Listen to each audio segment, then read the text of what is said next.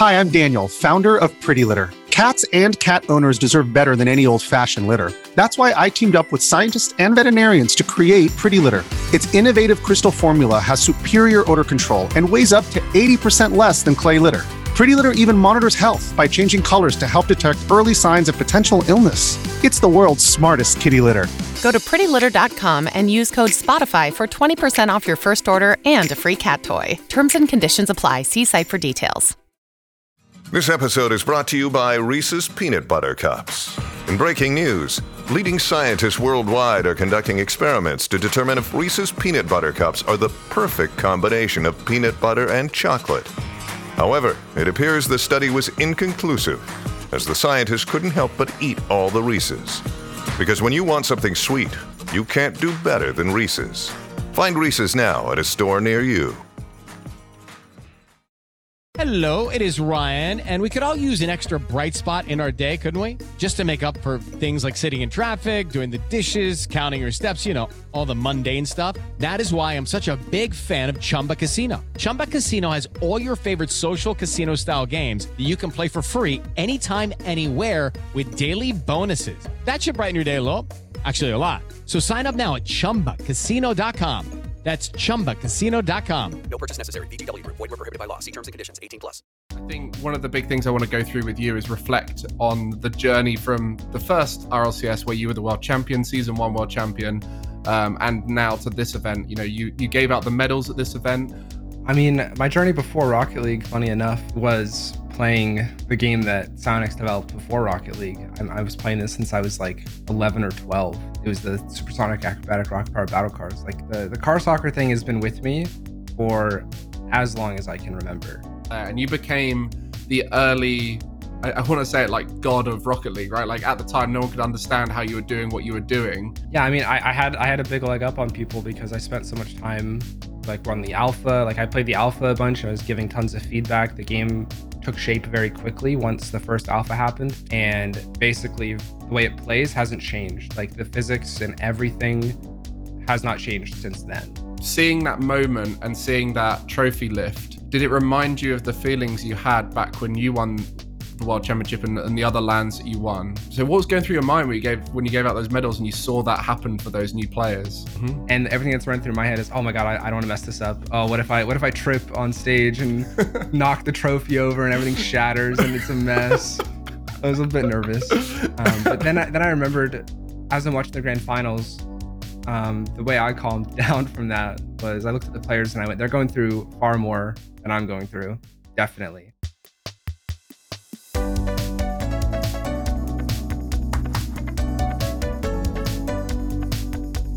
Kronovi, uh, welcome to Beyond the Game. Uh, it's good to have you here. We've just come back from Dusseldorf where we had the World Championship. Uh, we got to hang out a lot there um, the days before the event, um, and then also on the crowd days, we were spending a lot of time together. I guess first things first, how you feeling post Worlds? Feeling good. I mean, more motivated than ever to you know get in ranked and you know just copy what the pros are doing, except that didn't work at all. um, it's like oh, I think I'm this pro player. I'll play just like the grand finals, and then I've I've owned gold or something bad. You know, it just does not translate the way I thought it would. I think the biggest thing for me is realizing that my teammates aren't Zen and they can't just clean up after everything. Um, you have to be a little bit more patient with your with your teammates. But um, yeah, it was an amazing experience, and I think one of the big things I want to go through with you is reflect on the journey from the first RLCS where you were the world champion, season one world champion, um, and now to this event. You know, you you gave out the medals at this event.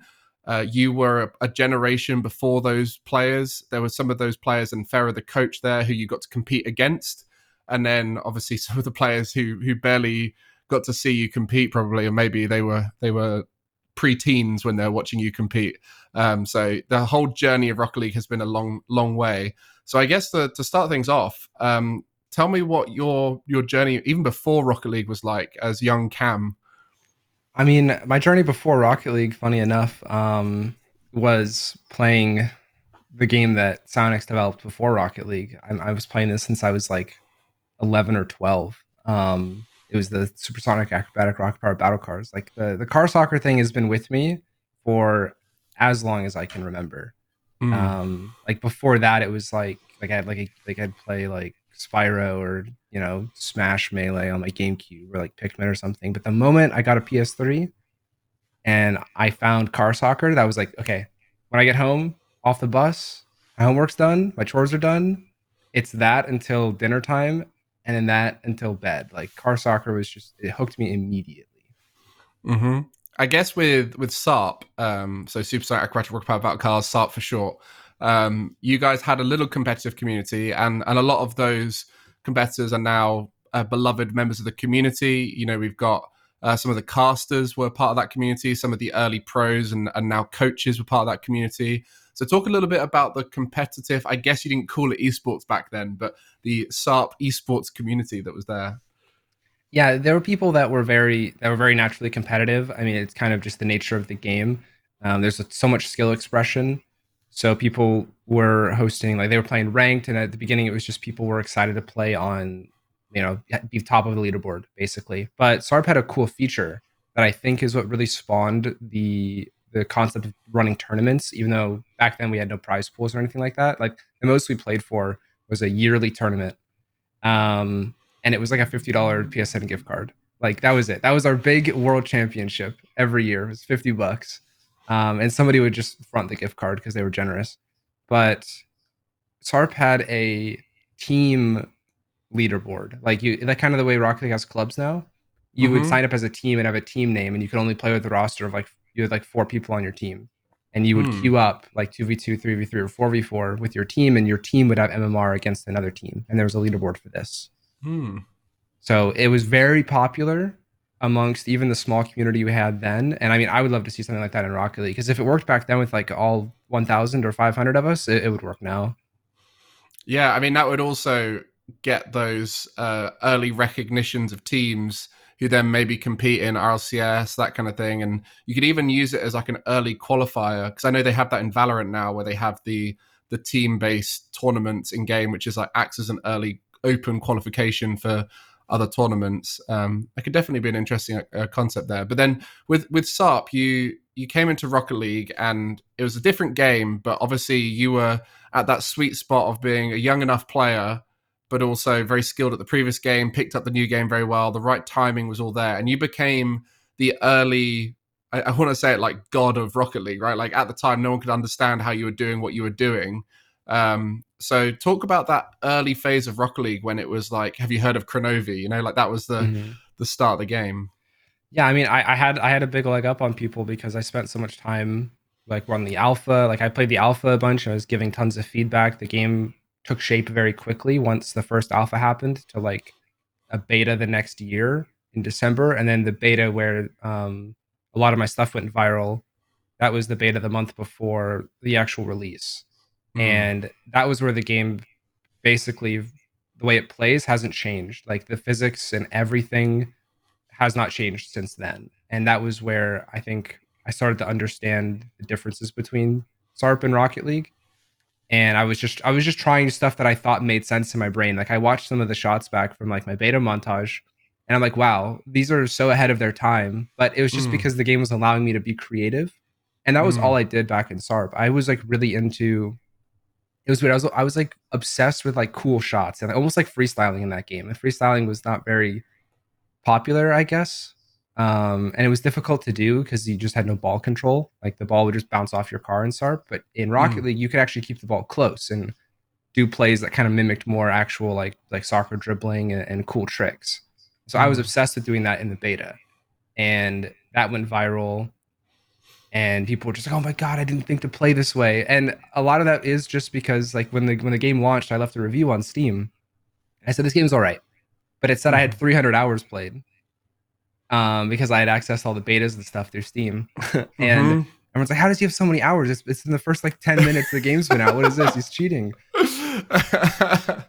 yeah, well, I mean, early on, you were the the first pro I sort of obsessed over. You know, I, I watched your streams um, and it was you and Kuxir, you know, the early two um, players. I remember I couldn't play Rocket League because I was at my parents' place around Christmas time, and I would just watch every hour of your stream. And then through that, I found you had a little call out for for Gibbs for SubParButInHD. I think it was the law back then as well was one of those people on that list. Some of the early Mhm. SARP vets. Uh, and I went and checked out Coldstream, and then I, I got quite obsessed with SubParButInHD and loved their content. Um, and off the back of that, I got well and truly involved in esports. And around that time, reached out to JamesBot, and then through JamesBot, got involved in casting and involved in in the community that you used to hang out in or on TeamSpeak. Mhm. Uh, and then consequently, you were the first pro I met. So from my point of view, there's this this godlike player who, in my mind, was unbeatable. You know, you, you had this like gift that no one could compare with, um, and then just rocked up in the general chat on TeamSpeak and started chatting with you. Um, and so my introduction was very much like from nothing to everything early on. Um, for you back then, did you did you feel that? I don't want to say it in like an egotistical way, but did you feel like you were the best? Did it did it feel like you had this sort of I can beat anyone mindset? Um, I definitely did just because there were so many games where I would queue up, and if I didn't recognize their name, I was like, I'm gonna beat them by 20 goals because Mm. people just and I, I would I would go I would just kick off goal people like 20 times in a row who are new to the game Mm. um because kickoffs were a big deal and in, even back back in the day so I knew all the diagonal spawns I knew the Mm. fastest way to get to the ball the angle you want because that translated super well and that, that was a, a part of the game that people just did not understand very well it was like once the kickoff happened and everyone had floundered near the ball they could start actually playing it the way they thought they should but I, I would score like 15 20 goals on people on kickoff until I played like somebody I recognized, like Marky or Pashy or Cux or you know Gambit or something like that. I'd actually run into somebody that I would always play with back in the day for years in tournament, Mm. and then it would be a real match. And even then, I was still very confident that I could beat them. Um, but I felt like I could back up that feeling. Like I, I was like rank one on the leaderboards for a long time back in like 2015, 2016. Mm. So it, it felt it felt justified, but there were definitely times where I was still nervous to play. There were lots of insanely close matches that I believe that they made their way to, to YouTube, and I know lots of people are excited for those. Like I have a really close one v one with Gambit. There was a comeback game. I have a one v one with Gibbs that's pretty close. That a lot of people when they talk to me, they reference. Oh, I, I remember watching my very first introduction. It was you versus Gibbs, and it's always Mhm. such a throwback to hear that. Um, same with like a match with like Pashy as well. I think I lost a game to him at zero seconds. He scored like a zero second winner, and that Mm. game people reference a lot too. So people were just really excited to see like the high level gameplay, and I definitely, I definitely felt like a high level player. Um, it was just really rough. Sometimes like the one or two games I would lose, like they, I took them really. Like I tried to be calm about it, but on stream I'm like, I haven't lost in like four days. Um, I wonder yeah, what I'm- people think of me. Do they think I'm bad now? yeah, yeah. I mean, back then it was like if you won and you were at the top, you get zero points to win, right? You could get like Yeah. zero or one, so it was like very top heavy, and you didn't have that same rank inflation that you have now, where players get hundred points above the the rest of the top 100. Um, but I, I remember the Scrub Killa one v one as well. Like that was a famous one. Like no one believed that he was 12 and all that kind of stuff. It was like the the early days of oh my god, someone's beating Kronovi was quite exciting. And um, off the back of that, you know, you spoke about the early competitive scene. I was speaking with a friend of mine who's from CS:GO, and we were talking about the esports that spawned without intending to be esports and then eventually became them. And you look at like early League of Legends and Counter Strike, you know, I don't think the developers thought we're going to create a whole esports ecosystem. They that just sort of happened over time. And the same thing was true of Rocket League. It was an indie game. It was suddenly blew up in popularity in the early days, and then the esports scene came. Say like it was like nine months later, right? It was it wasn't quite it a was full like year after release. Yeah. But I guess for you, it was like a year with the alpha and the beta, but it, it came like in the second year of the game was when it really started to form. And consequently, the first RLCS season was exciting because the idea of seeing the best players on LAN, you know, the first time we got to see everyone's faces for a lot of the a lot of the cases, and and also the chance to see EU versus NA on LAN, not over that massive ping difference. Did you feel a lot of pressure going into that first LAN? Yeah, definitely. We had troubles with our roster that season, and we went with a substitute who was not a SARP veteran. I believe mo- uh, like over half of the players at the first LAN had played SARP before, so it, that was Mhm. like a, a talk at the time, and that that talk fell off by season two. But there was a lot of buzz around this player has a thousand hours or fifteen hundred since Mhm. release. They've been grinding for like eight nine months, maybe a year, and these other players they have just as many hours, but they've played years uh, Mhm. of SARP, so they kind of understand the flow of the game better. And those players had better, um, I would say, better team play. Passing was a big concept in SARP because you could ping pong the ball really quickly. So you would just hit somebody, hit the ball right at them, and then they would redirect it right in the net. Mm. And that is still a common thing to do in Rocket League now. Um, it's not quite at that pace, but it's something new new players didn't quite understand yet. Mm. So it was it was difficult to adapt to our substitute in the first um we had like a month to figure it out and we did not do well that first month me latch and over zero had a really rough time and i definitely felt like we were the underdogs because we were matched up against flipside who failed to get the one seed that they deserved for eu they were definitely the far and away the best team in eu but they got the second seed. And we ended up because we struggled with the third seed. So we matched them. And i think everybody expected us to still win. I think the expectation for me to still be like oh he's the best player. Hmm. May- i may not have been on the best team but i was the best player in some people's eyes. But i didn't feel that way. Like i, I felt like a massive underdog. I felt like this was going to be a super one-sided match and that we were going to go down to losers and it was all going to be chalked it was going to be over um, there was a lot of pressure on me it, it was it was difficult to, to push that aside and try to still be like a team leader and just tackle the problem in front of us of beating Flipside. Mm. And uh, I mentioned it to you when we were in Dusseldorf, but from my point of view, you look like one of the most confident people there. In terms of, in my mind, you were the the this crazy guy who was, knew who was better than everyone. You have quite a good posture, which definitely helped amongst gamers. You know, you stood tall compared to everyone else. Um, you know, you rocked up in shorts. It looked like you're like, yeah, I'm just, I'm just here to play some League. You know, I'm super confident, and I think it definitely helped with the, you know, the the over zero hype. You know, like he was quite excitable, and you guys looked a lot more natural on LAN. Um, and you know, at the time, we could all see that the gameplay was way worse on LAN than what you guys could produce at home because it was such a new experience. Um, but you said to me that you didn't feel confident at all in that way. So talk me through like your first ever LAN experience in terms of like how you felt with the pressure. I mean, when I got there, I was definitely just like telling myself, I had to remind myself constantly, like every like 10 minutes, like just, you know, be, be confident, you know, stick your chest out, be, initiate conversation with people, talk with your teammates, make sure they're all right, remind them of like, hey, we're, we're gonna do, we actually did VOD review on my laptop in my hotel room um, of Flipside every single day that we were there because we were only there like two days early. It's there weren't like big boot camps back then, um, but anytime we had an opportunity, we VOD reviewed. Uh, we prepped solely and exclusively for our, our round one. That's all we did. Mm. Um, we knew that they're the Flipside the best team in the tournament. If we send them to losers, we can beat anybody. And if we beat them, it means we're probably feeling pretty good, and that playstyle will just work against anyone else. So we we knew that if we beat them, we could definitely run the bracket and then just see what happens. So Mm. I tried to set up as be- best the game plan as I could. I'm very lucky that Latch and Over Zero. They also, I don't know how they felt, um, but they seemed confident enough, and they were just really excited to be there. Um, so they they were motivated to to win our first match. But yeah, the the night before my flight, I was I was in shambles. I mean, I almost didn't want to go. I was telling everyone who was close to me like I this is to not go well. I'm really nervous. I think I was so nervous that I was late to the airport. I actually missed the Psyonix flight that was booked for me. And I was I wasn't even worried about it cuz I was like I like a huge part of me didn't even want to show up. Um cuz I was I, I felt like I was to get completely embarrassed to be honest. Um just the, the the crushing weight of that expectation was was really weighing on me. Um but I just I figured it out at the airport, got a flight, showed up and said like I I think on the plane there that was where I was like okay, I'm actually going so I need to make the most of it. I got to just quit quit being a baby about it. Got to grow up.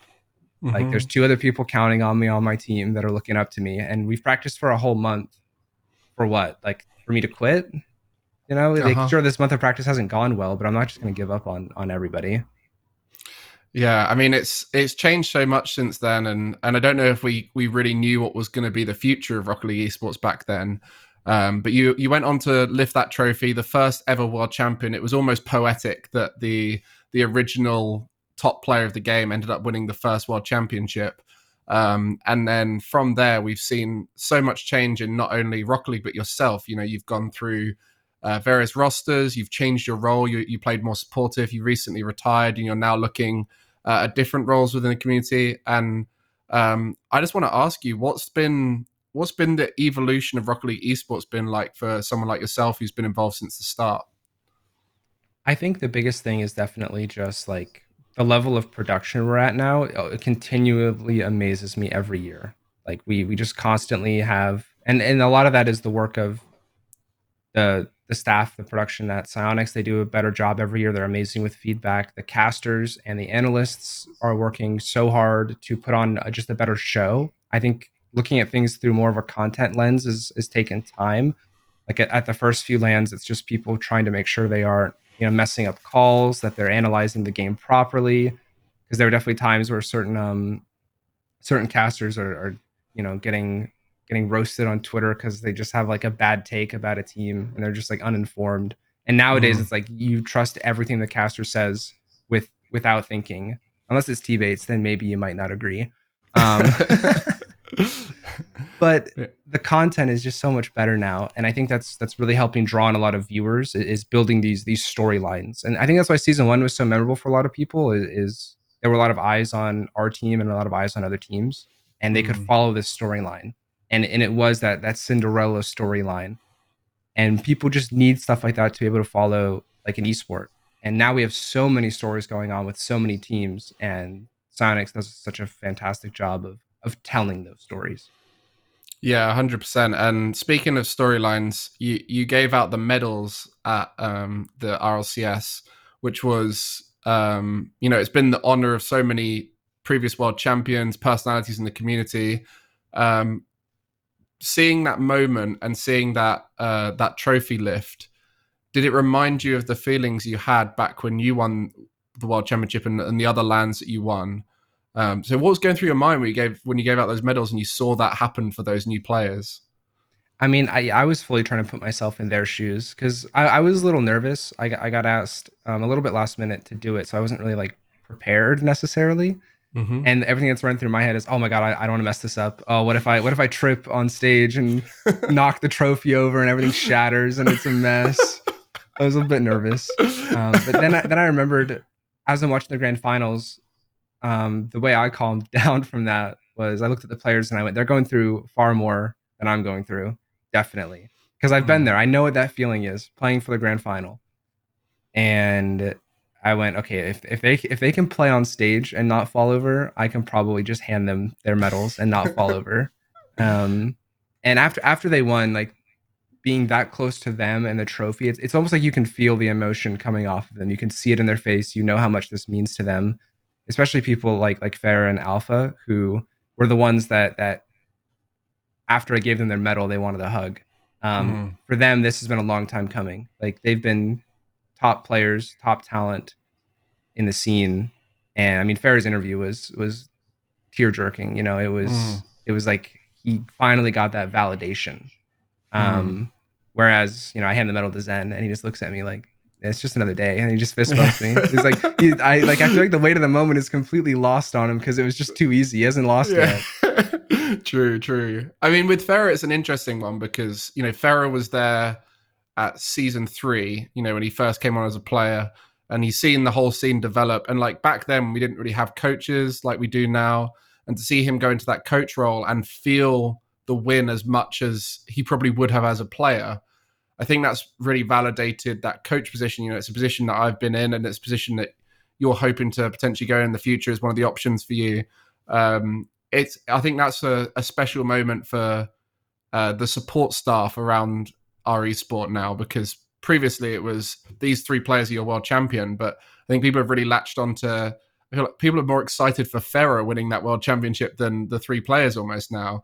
Uh, so it's interesting how that has bounced around in our esport around the, the coach role. yeah the, the the staff behind the team you know almost like i think Ferra is definitely like a leader of the team even though he's not he's not like a player he's Mhm. definitely i think their leader he's the person that they all the players look to he's like the at least from when you look at it from the outside it's like he's the the ideal coach it's like all, all the players Mhm. respect him they look to him He gives the advice. He's the one that wins the crowds over. He's like the team captain, but he's not on the pitch. Mm. Uh, is is the way that I, I envision him.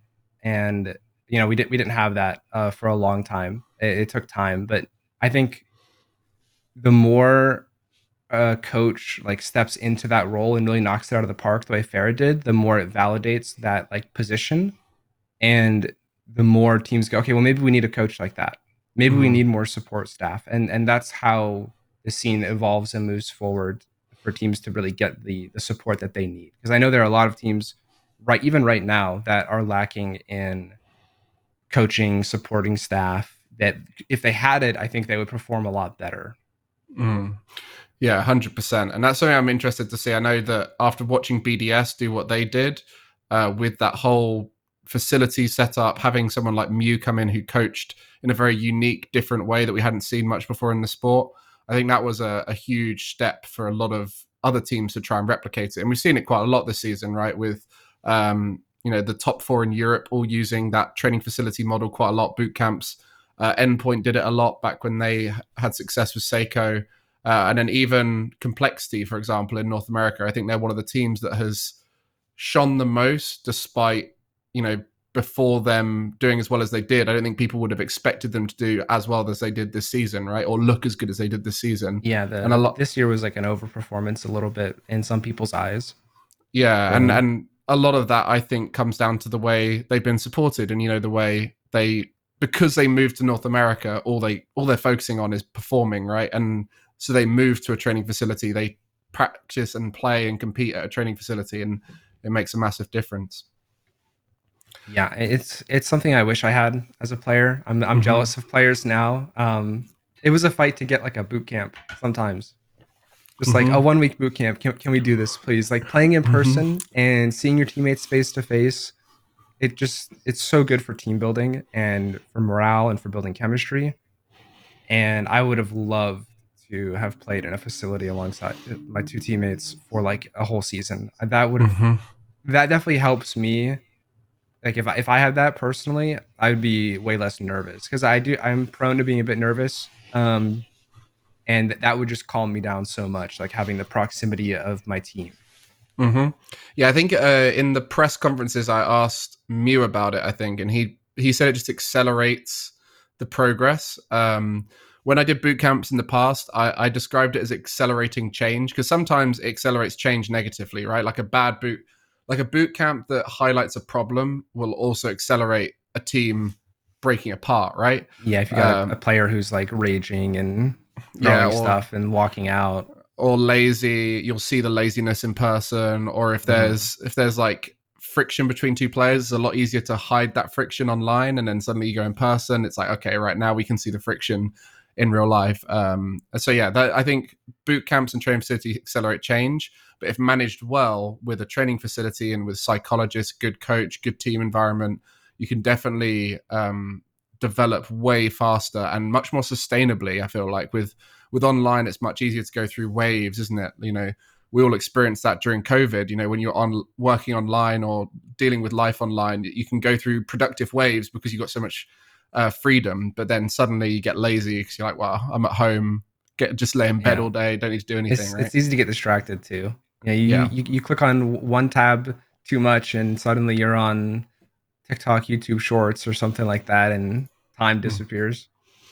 yeah well um speaking of time disappearing i want to hear which games you've disappeared the most time into and find out about your top five games Top Um, five games. So we ask everyone who comes on the podcast their top five games, um, and you can use whatever category you like. You can go for games that have been the most important in your life, games you've got the most uh, enjoyment out of, or even just um, nostalgia can be a big factor for you. But I want to know what Kronovi's top five games of all time are.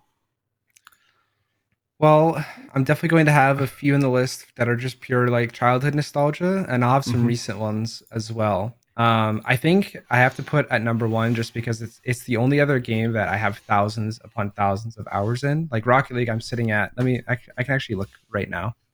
Um, Rocket League is sitting at twelve thousand three hundred hours lifetime.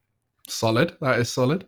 But the other game that has probably at least six thousand um, is Path of Exile.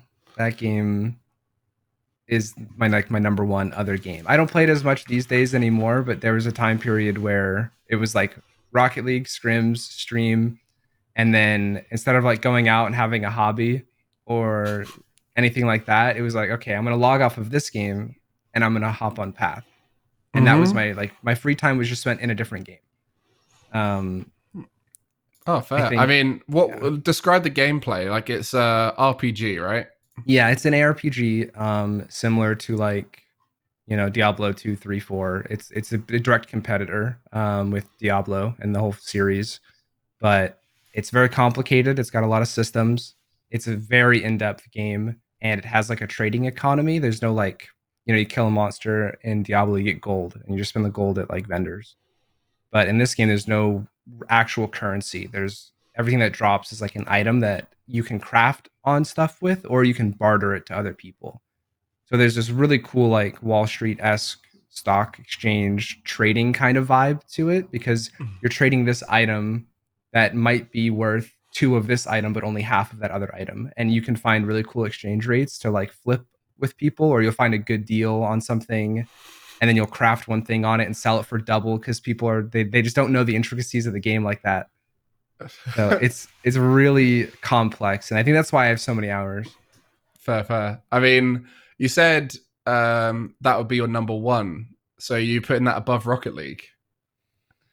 um i think if i had to put rocket league on the list of course it would be number one but i was actually going to avoid putting rocket league on because i just assumed that you know with that with with 12000 hours and a full career um and playing sarp i feel like it's kind of obvious that that game is like it's just like a part of me it's like connected to my soul you know Yeah, it's not. You don't see it as a game in a way. It's like it's a lifestyle. I, right. That's actually that's probably why I thought about not putting it on the list because it's it's so much more than a game to me. Yeah, I, I think that's a nice idea. So we're not going to have Rocket League on the list. That's just assumed. It's it's like a different tier, right? Like it's it's a whole different section of your your tier list. Um, so we've got Path of Exile. What's coming in at number two then? I think number two, I have to go all the way back for nostalgia. Um, it's definitely the Spyro series.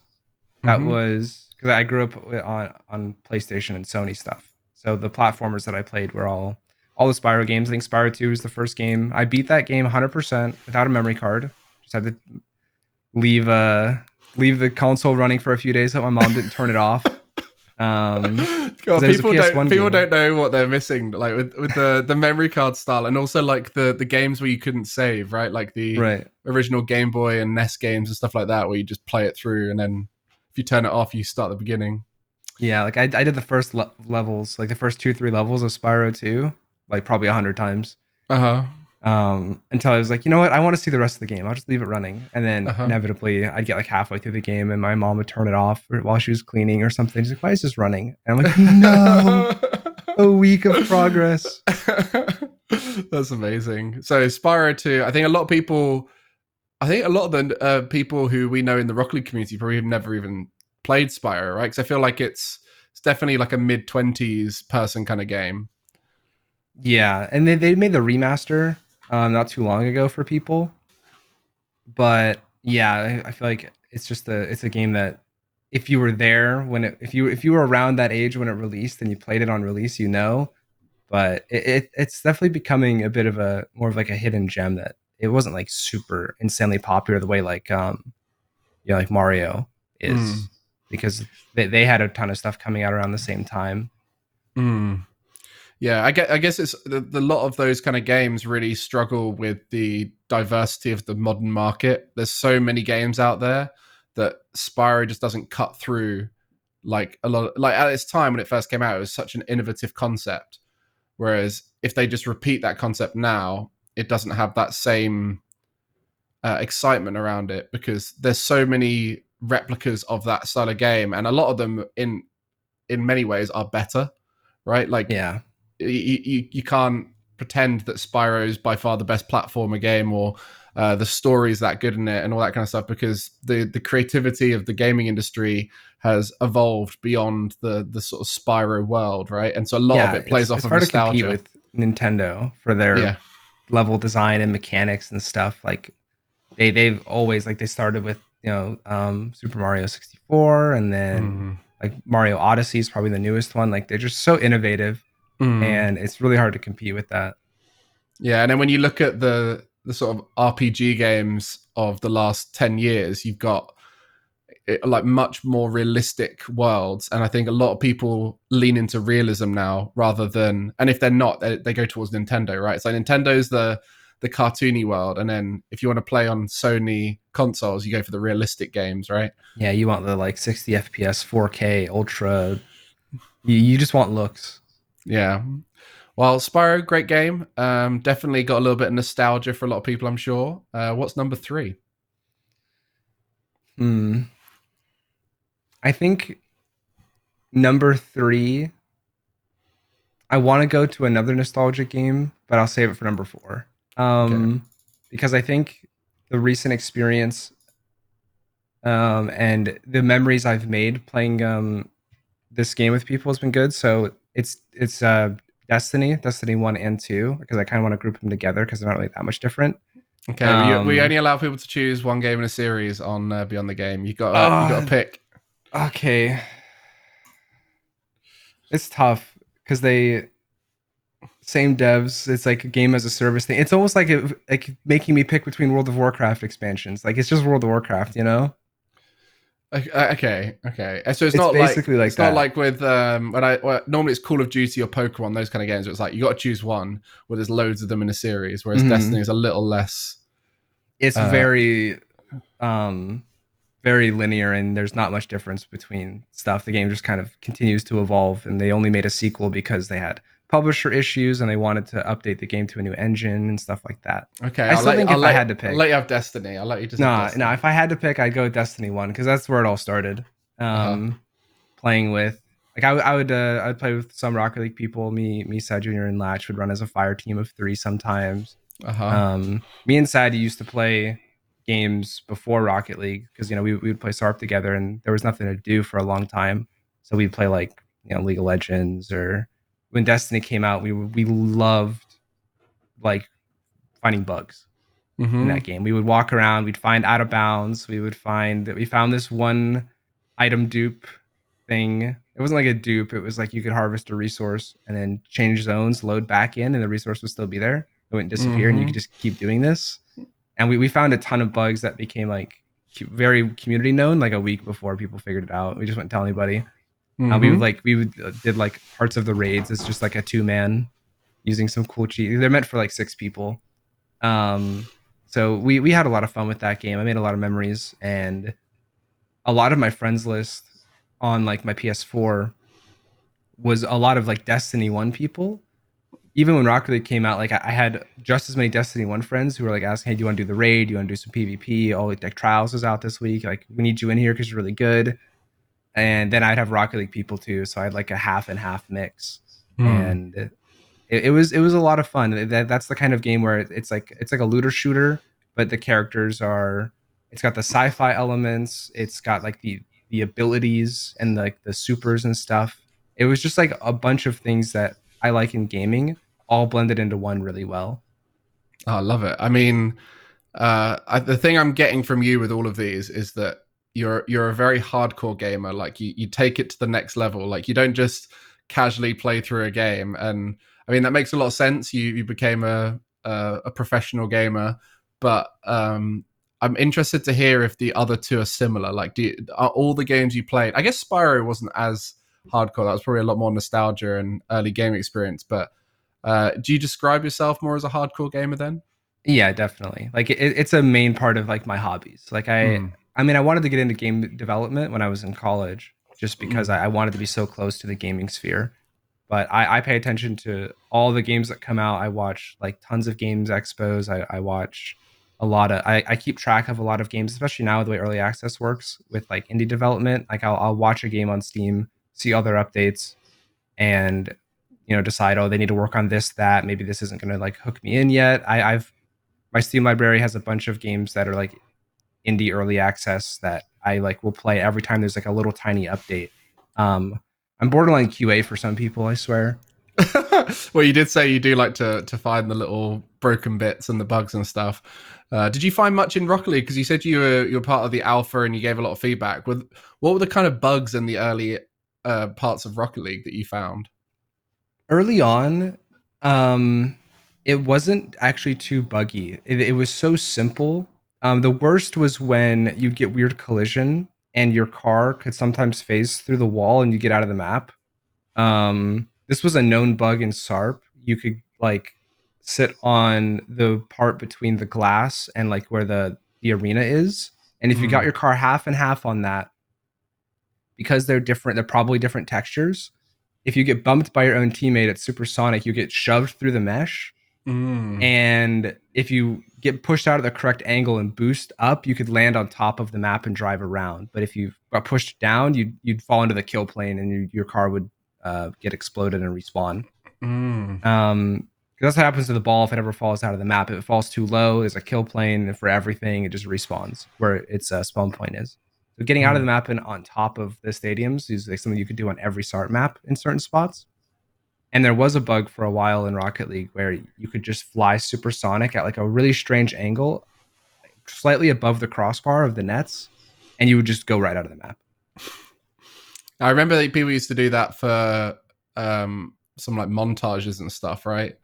People would fly out the map, and it was it was kind of like a fun little Easter egg in a way. The way people Mhm. saw it, but obviously it was, it was considered bugs at the start. I mean, we've had we've had so many different things come into the game over the years that have been bugs. Do you remember the um, the weird thing where you could slide up the wall really fast? Where if you like wave dash into the wall at a certain point, it would just like slide you right up to the top. Um, yeah, it, it kind of still feels that way now. You just have to make sure you hold power slide. It's like this weird little mechanic that's just not useful no. at all. But if you get enough momentum and hold power slide, your car almost like you can tell it wants to like shoot up, Yeah, yeah, and but it's not I- as bad anymore. Yeah, I guess that there is lots of little like weird interactions that aren't technically bugs. It's just it's a physics based game, right? So um, things do interact in a weird way. Um, but we've got how many more games? Two more games, right? Um, More, yep. to to fill out. Um, I think Borderlands Two is definitely up there. It's got to be up there. I spent so much time um, when that game released. Mm-hmm. just a, another looter shooter. Um, I like characters set in fantasy or sci-fi, Uh-huh. and I like loot. I like I like making a build. I like skill trees. Um, yeah, looter shooters are like the first person gun version of ARPGs to me. So if it's a good looter shooter, I'll probably like it. If it's a good ARPG, I'll probably like it. Uh, you know who our last episode was, right? That we had on here. Uh, who was it? We had Brit Brittany Johnson on, who was the actor for Angel in Oh Borderlands. god, no way! that is so cool. Yeah, yeah. So, and she worked at G2 for a while as well, which is an org that you're a part of. So, um, yeah. So, anyone who wants to check that out, go check out the last episode. But, um, yeah, board. I, I don't know a huge amount about Borderlands, but the feeling I get is it's just one of those really immersive worlds, which once you once you get into it, it feels incredible. But if you're not committing to it at the start, it just looks like any other like story based game, right? But there's so yeah, much more and it can be a bit those kind silly of if you don't buy in. Yeah, They've got like a lot of humor and stuff as well. hmm Um, so I, I mean, a very good game. We spoke a lot about that in in uh, in previous episodes. So uh, I think it's definitely one of those games that will keep coppering up in the top five games. Um, and then the last game from you, Kro. What we what we thinking? The last game is uh, unfortunately I just love this game series so much. Um, and over over time they've just continued to polish it better and better. But my number five has to be Elden Ring. But I've been playing From Software games since like Dark Souls or the original Dark Souls. So Uh-huh. I just I love the genre. Elden Ring was like an absolute 10 out of 10 masterpiece. Um, I like loved exploring the world. I somehow my very first blind playthrough got the ending I wanted. And like I was looking I spent the whole game looking for the Moonlight Greatsword because it's in a lot of the Dark Souls games and it's one of my favorite weapons. Mm-hmm. And I've just happened to stumble into it and it was like I was already immersed, but then that was like like I got I got little kid excitement when that thing popped in my inventory. I was like, no way, this is where it is. That's And- sick. Yeah, Yeah. It, it's it's so immersive in the sense of scale and fantasy and the way they they tell the story in that game. It's not like given to you. You have to Mhm. you have to find the story out in the world, and I love games like that. Yeah, I think my my closest game genre to that that I really enjoyed was Monster Hunter. So I, I've always I've always been one of those people that I reckon I'd have enjoyed Dark Souls if I got into it at the right time. Now I just find it really hard to pick up games like that because I've got so much of my time taken up by games like Rocket League and other competitive games. And if I pick up a new game, it's normally a Pokemon game, right? Mm-hmm. So like I just don't like do, those kind of games. You have to invest time. You have to learn the mechanics of it. Otherwise, it's not as enjoyable. Um, or just get um, good, Gregan. Just, just get, get good. good. dude. But getting good takes time, right? Like not not if you're just built like that. Like I'm just a natural gamer. I need yeah, five yeah, minutes. Maybe, maybe, to be fair, because of my Monster Hunter background, I might have a bit of a leg up because it's got oh, similar oh, yeah. kind of dodge mechanics and like reading the pattern mechanics of the boss fights. But um, yeah, I've no, always you, you, do great. Yeah, I've always had a lot of respect for people who are sick at Dark Souls and those kind of games. Um, wow, pretty good top five there. Very hardcore. Um, it definitely represents a, a, hardcore gamer in their mid twenties, right? Like, yeah, it's uh, kind of outing myself a little bit. Yeah, yeah. I mean, it it's one of those where I'm, I'm, sure a lot of those games are games that people who are our age will be like, oh yeah, I loved playing that game if they're a hardcore gamer. So, um, yeah, good list there. Um, I, so I think one, thing I wanted to touch on, and this is uh, something that I think a lot of young players might not have a huge amount of experience with, especially now with there's so much more on the line in Rocket League. I want you to talk a little bit about the experience you had with um, being dropped from rosters, you know, you know, orgs and things like that, not um, keeping you on board, whatever the reason is, um, and then also retirement, right? Uh, I think this is something that's really tough in esports. Is such a short um, career. I mean, you had quite a long career in, in comparison to many players uh, such a short career. There's so much money involved, and when there's no money involved, it's quite scary, right? Um, I want to talk about your experience of retirement first, and then we can go back and talk about some of the uh, the team's experiences there. Yeah, I mean, the thing for retirement is like I wasn't really sure if I wanted to, but I had felt that my skill level as a player had was no longer granting me the agency to make decisions that I wanted to make when it came to rosters, when it came to talking with sponsors and orgs. Like, I felt like I had lost like the power dynamic of oh, like people want to team with me, or if I ask somebody, hey, I want to team with you, they took me seriously. You know, I lost that, and to me, that was that was all I all I knew. I, and I constantly felt like everywhere I looked, like at a certain point, I was just gonna end up settling and like accepting this like struggle of like being a bubble player, you know, and just constantly wanting to be there but not being there. Um and I'd already been playing so long and I was already questioning if I was burned out from like just the mindless scrimming over and over um mm. for hours a day. I was like, I don't know if this is worth it. Maybe I should retire and see if I can enjoy the game in a, in a content aspect or a coaching aspect instead. Um, so that was really the big motivator for that. Mm-hmm. You mentioned about scrims there and for hours a day. How has scrimming and practice changed from when you first started playing to to now? I don't think really it's changed much for a lot of people.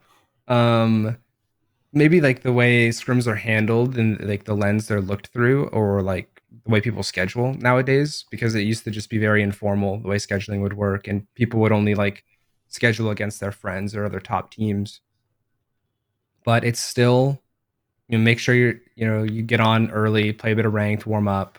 You have like two, three hours of scrims, and you may or may not do a VOD review after. Um, some teams would do VOD review like every day. Some would do it like once a week. Some would just never do it. It really depended on like what their coach wanted to do or what the players wanted to do, or if it was just on the players to do it on their own afterwards. I know some teams were like that, where they had like kind of like a captain who would look at replays, and if they saw something, they would ask their player, "Hey, can you hop in Discord? Like, this came up, and I want your opinion on it." Mm. Um, but I, I really think a lot of scrims for people, it, they're just putting hours in. Like it, it's just they staying fresh, keeping up their mechanics, um, or trying to continue their good habits. And a lot of scrims is ironing out your bad habits. Like mm. the way the lens I looked at scrims was, what am I doing wrong? Almost mm. every time, it was like, what what are what am I doing right? It's like I, I already know like what my job is on the team, and if it's working, I don't really need. I don't want to think about it anymore. I don't want to overthink it. But if there are mm-hmm. things that I know I'm doing wrong, I'm constantly like, okay, I need to improve in this area. I'm using too much boost. I'm rotating poorly. I, I'm not trusting these touches, or maybe I'm hesitating. Like it's always fix the mistakes, and you just have to put in so many hours to iron out bad habits. Mm, interesting. Yeah, I mean, I've heard, especially in certain regions, that the way things are scheduled is probably the biggest factor. You know, it used to be like day before or on the day, hey, do you fancy a scrim? Um, and then like it was Jazo who was one of the early people to really change that, right? In in NA anyway. Um, so yeah, and then let's let's talk a little bit about um, departing from rosters, especially when it's a a dominant roster like you guys. Well, I say dominant, but like a top roster like you were at G two. Um, what was that experience like of being dropped from an, a team like there's no there's no easy way to do it right there's no Right. there's no like kind way to to drop someone and essentially deny them the opportunity to compete at the top um so what was that experience like for you Um, looking back, like it's it was so long ago, but definitely in the moment, I was, I was like, I think I took it a little too personally. I was, I was, I was devastated, like emotionally, because I was very connected to that team and that org. They had been with us since season two. They were like our first real org. Like iBUYPOWER was, a, they were more of a sponsor than an org, really. But G two were the ones that came into the scene early. I had been watching them um because I, I watched a lot of other esports as well like i watched a lot of league and a lot of cs mm. and g2 had teams in both and so i was super familiar with them and i was very excited to be part of that org and to kind of just like feel like it got ripped away um like i was like i felt kind of like surgically removed without getting a chance to like say my piece or like defend myself but a lot of it was just because there were a lot of things that weren't working. You know, we season five, 0-2 finish, season six, 0-2 finish. We were okay domestically, but we just could not play on stage together properly without like crumbling. Mm. And everybody decided that it was me. Um, and I knew that things weren't perfect, but I just assumed maybe a little more transparency would happen with like, hey, we're not happy with the way things are going, or hey, we don't, we're not happy with like you know your attitude towards a loss or something. Um, you know whatever I, I i just i didn't know what the problems were until they they called me in and they're like hey so you're just not going to be on the team and we've already like we spent like a month figuring out how you're not going to be on the team and we've already asked other teams if you know they, they made sure that i was taken care of like i had like multiple tryouts lined up that i didn't even know about but that other teams knew about but it was like this giant well kept secret so that i couldn't fight back is the way it felt Mm. um, and that really devastated me. It's why I didn't handle it very well. I think it's why I took it very personally. Um, but time heals all wounds, and I'd like to say that things are okay now um, between everybody. So it's all good. But yeah, that was definitely the hardest one. Like, and that that taught me a lot about the way team dynamics work, the way it's even in an environment where everybody trusts each other. And I would always hope that people were transparent with me. And that was the biggest thing I said is that you can tell me bad news. As long as you're transparent about it and honest with me about it, I'm never going to be mad at you. I'm Hmm. mad at the situation, but I'm never mad at you. Um, I can handle things in a business way. I would always tell people that. And then they still did it. And then, of course, I didn't handle it in a business way Mm. unfortunately. Um, it was rough, but after going through that, now it's like there's probably nothing else that could possibly like make me feel like that again. Like it was pretty bad. So that prepared me for every other future thing with any org or any teammates. Yeah, it's interesting because um, when I left Vitality, I knew it was coming. Um, I was part of the process of getting Alpha on board, and I knew that once it was a full French roster, I was like, okay, that's fine. You know, like uh, you no longer can have a, an English speaking coach, Mhm. uh, and also it'd been two years and so on and so on. Um, and then with Guild, like the timing, it was it was kind of mutual. You know, it's like this isn't working anymore. Um, try out a new coach, that kind of thing. Um, with Dark Zero, I knew that they were probably going to leave the scene because it was too expensive. They weren't getting what they wanted out of it. It was like it was fine. Even though it was annoying, it was fine. The one that blindsided me was as a talent, which is interestingly was when I got dropped from the desk, and so I know that feeling of like it feels so weird, and then also it like it defines you for a while afterwards, right? Like if you stream or if someone replies to you, or if you talk to anyone, anyone, it, it- people just bring it up because people don't know what to say, right? They're like, "Oh, it's a shame that you got you got dropped," or "It's a shame that that happened." I, I wish you were still on that team, or you know, like if you do well, it's like you did well as a revenge story to them. It's like every Yeah. your your life then becomes about that storyline of how you got dropped and how you're now fighting back. Yeah, Um, and, and you'd rather just move on and like, Yeah. not not think about it anymore. You know? Yeah, and, and obviously you're you're then still in the scene, right? You're you're playing for another team, so whenever RLCS is on, you're seeing your old team. It's like you're trying to get over an ex, but you having to spend all the time around your ex, right? Like you can't Right? Yeah. you can't deal with it, and so that becomes quite tricky. Um, so I completely get it now, and that's probably been the the most eye opening experience for me was experiencing that and knowing how hard it is, especially for players who then don't find a team to move on, right? Because that was the the situation for me. Is like I, I look at people like Astral and Extra and all these guys who are on top teams, and then suddenly they lose their spot, and it's like right now what's next, right? And so they have to wait it out for the next season or whatever, and it's it's brutal. The esports uh, world is brutal for these players. Yeah, I guess- like, sometimes they're not taken care of, you know, and they're they're doing a good job, I think, you know, maintaining like scrims in practice. Um, Mm. But and that's you know that, that's why I was very looking back grateful to the way like the the guys handled it with, with Mm. kicking me was like they made sure I was taken care of. I had a team. I made I made I got to play them in the semifinals that very next season. So like I Mm. was I was okay. Um, but Mm. yeah, definitely some of those just like the writing on the wall is there. And now in current esports, unless you're really in the know, like player like fans and stuff, they don't see the writing on the wall.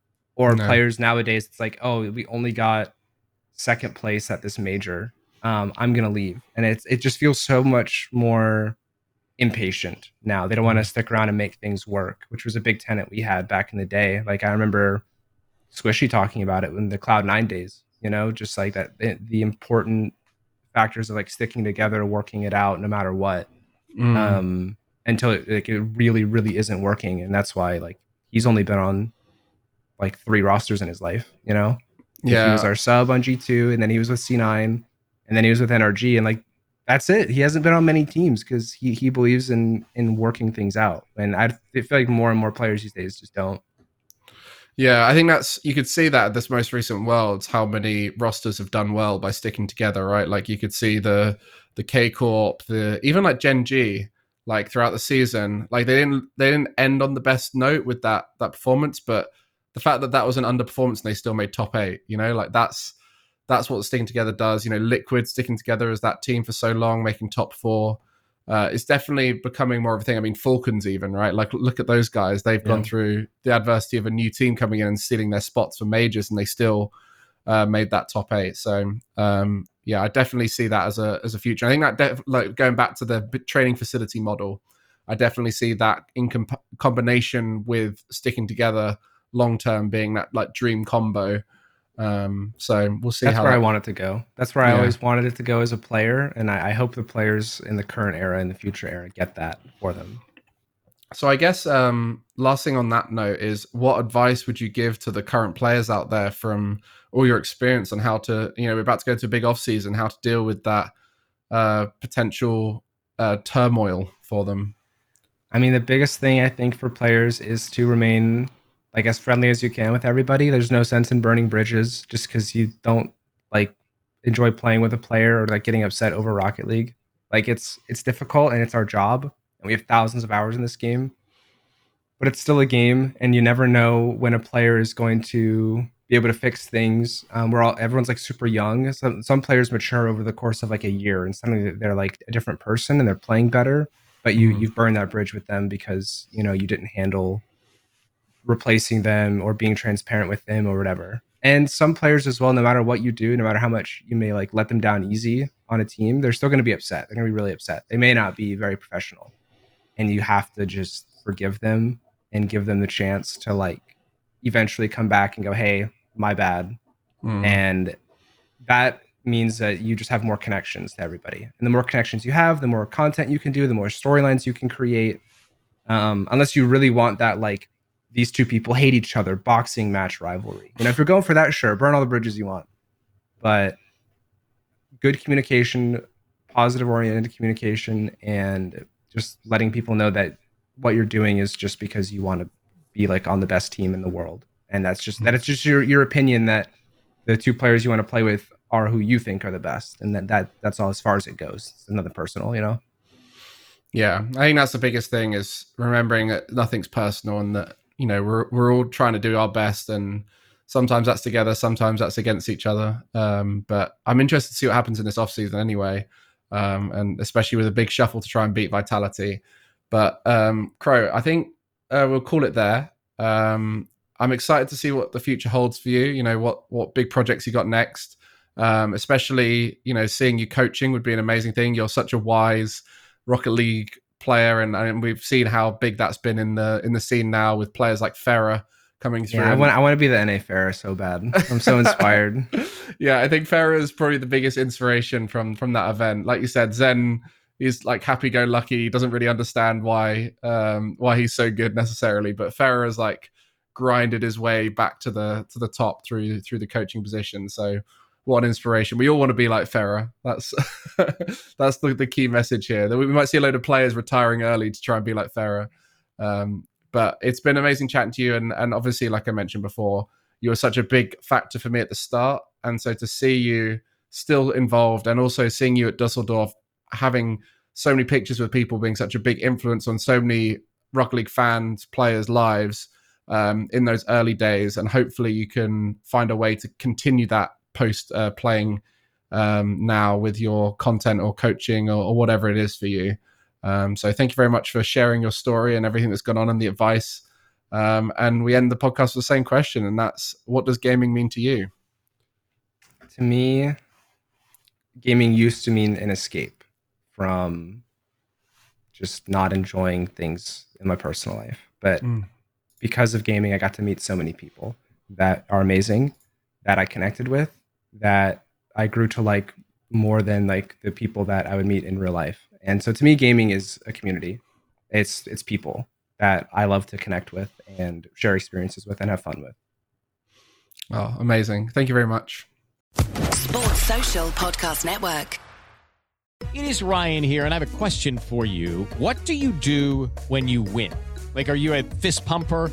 a woohooer, a hand clapper, a high fiver. I kind of like the high five, but if you want to hone in on those winning moves, check out Chumba Casino. At ChumbaCasino.com, choose from hundreds of social casino style games for your chance to redeem serious cash prizes. There are new game releases weekly, plus free daily bonuses. So don't wait. Start having the most fun ever at ChumbaCasino.com. No purchase necessary. VGW. Void were prohibited by law. See terms and conditions. 18 plus.